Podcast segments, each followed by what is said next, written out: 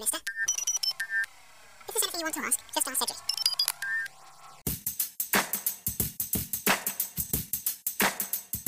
A pergunta que mais ouvimos nos últimos cinco meses foi: E aí? Como é ser nômade durante a pandemia? Nessa cápsula, vamos te contar um pouco sobre o nomadismo que praticamos, o que mudou no isolamento e te convidar a conhecer o Slow Nomad, conceito que você também poderá adotar em suas próximas viagens. Eu sou a Carol Soares e essa é a cápsula conteúdo para mentes inquietas em busca de inspiração.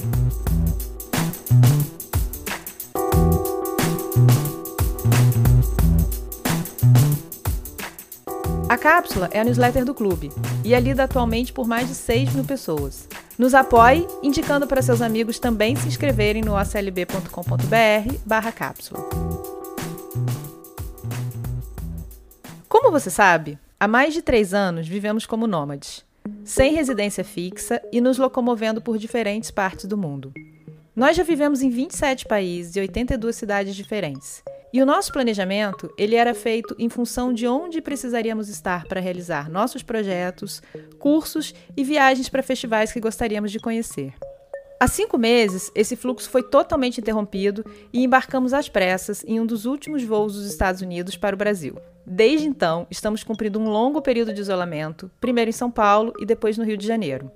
É claro que, em um primeiro momento, o isolamento colocava à prova tudo o que havíamos desenvolvido como estilo de vida nos últimos 36 meses: mobilidade e impermanência, os principais propulsores da criatividade e dos nossos negócios.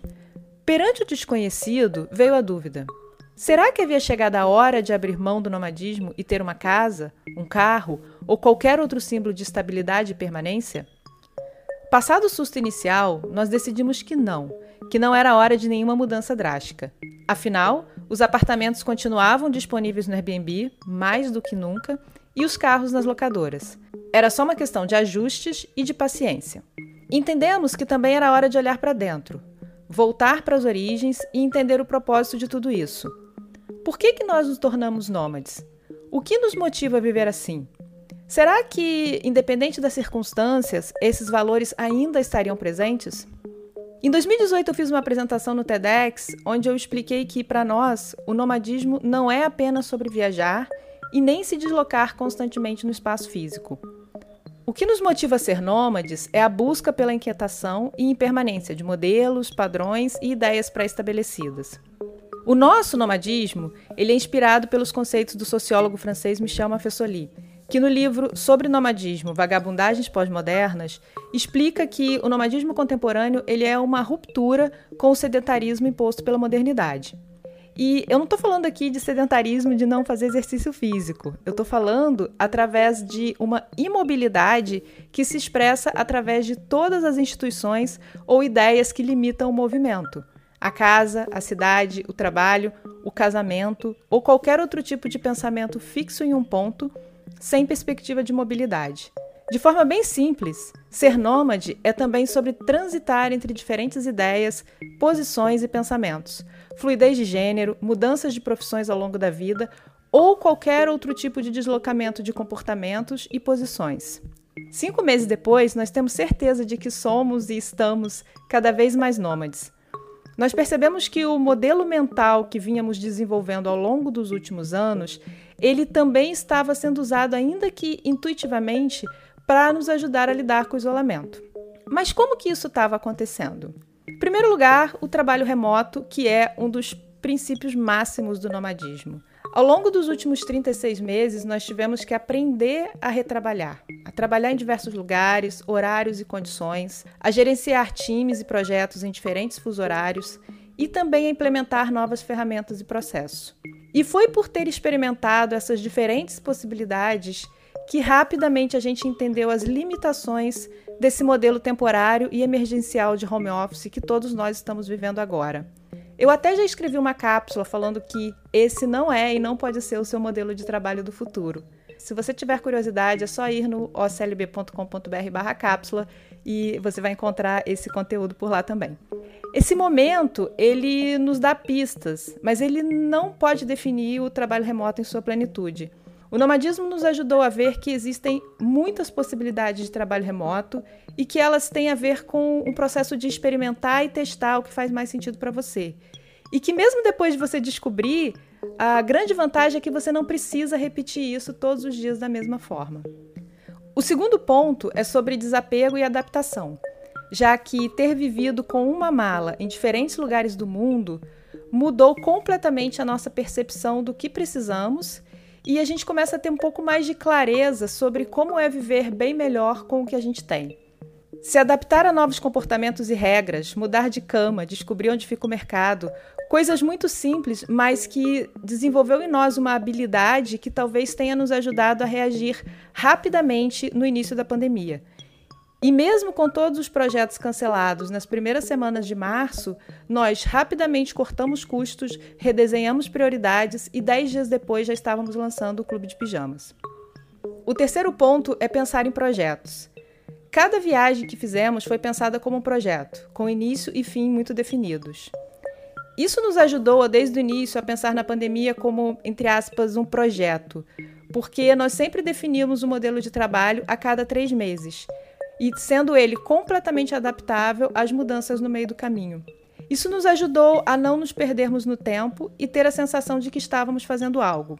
Se antes o cronograma era definido pelo lugar onde estávamos, precisamos usar marcadores aqui durante a pandemia.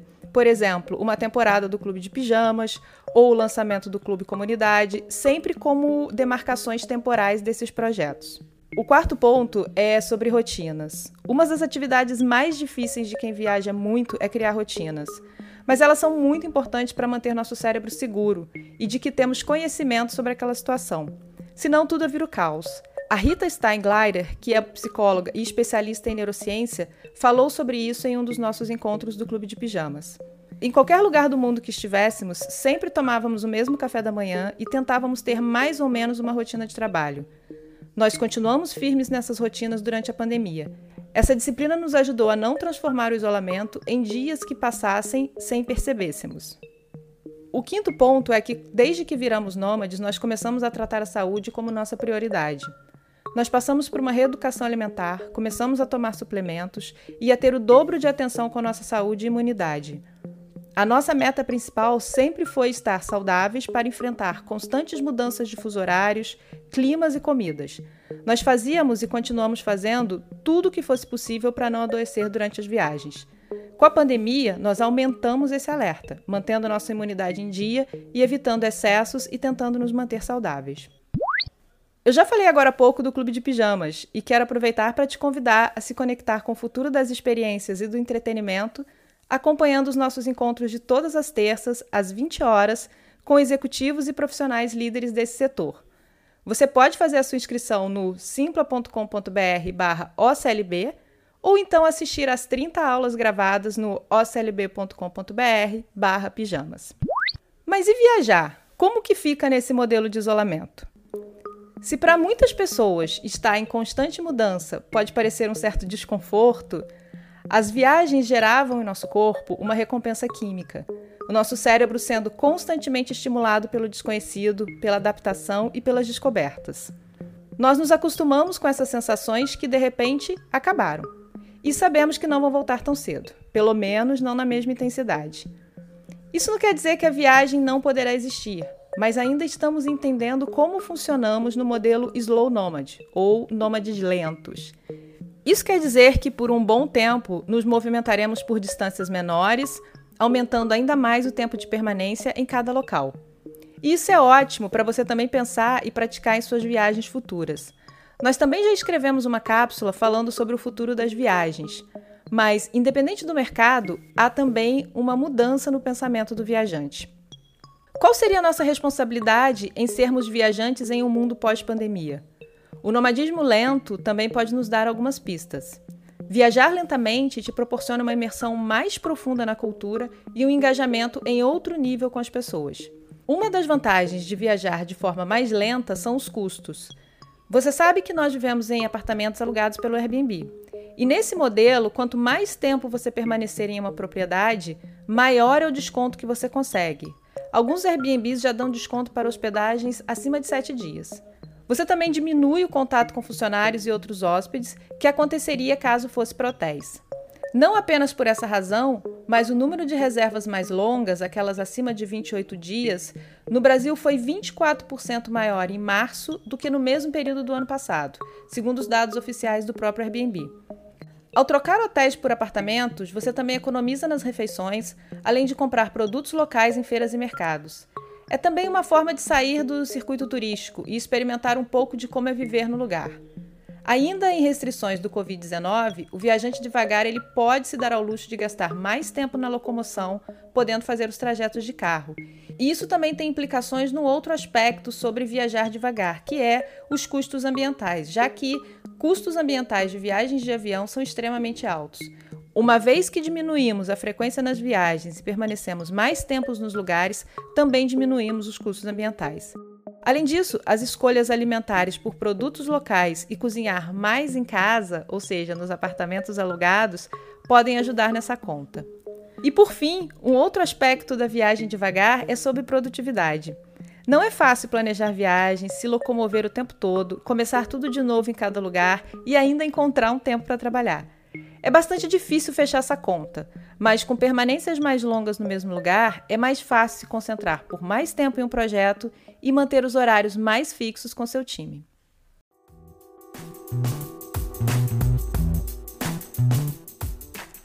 A cápsula é um conteúdo do clube. Mas o que é o clube?